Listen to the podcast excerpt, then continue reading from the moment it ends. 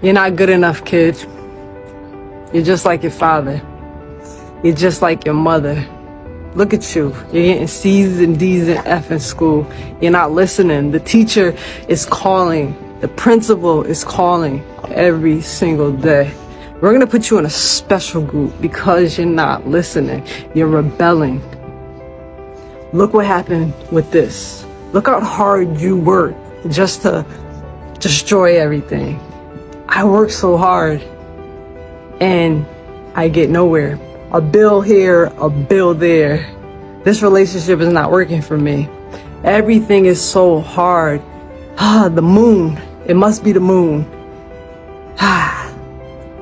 Life is hard. Love is hard. Mental parasites. I want to give you some energy, some rich energy. Every goal that you have, every elevation that you want, every door that you want open, it's going to be a level. There's going to be a level of depression. And the depression is going to come in the forms of what I just said. You're not good enough. You're not worthy. You're just like your father. You're just like your mother.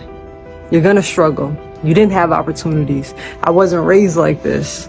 There's no opportunities for my community. It takes years to accomplish this. Look at my mentors. All these mental parasites, they block your blessings. And how to remove these mental parasites? You have to release what doesn't serve you. Just be a student. Watch the watch the thoughts. Oh, I'm not good enough. Watch it. Whew. Okay, it's gone.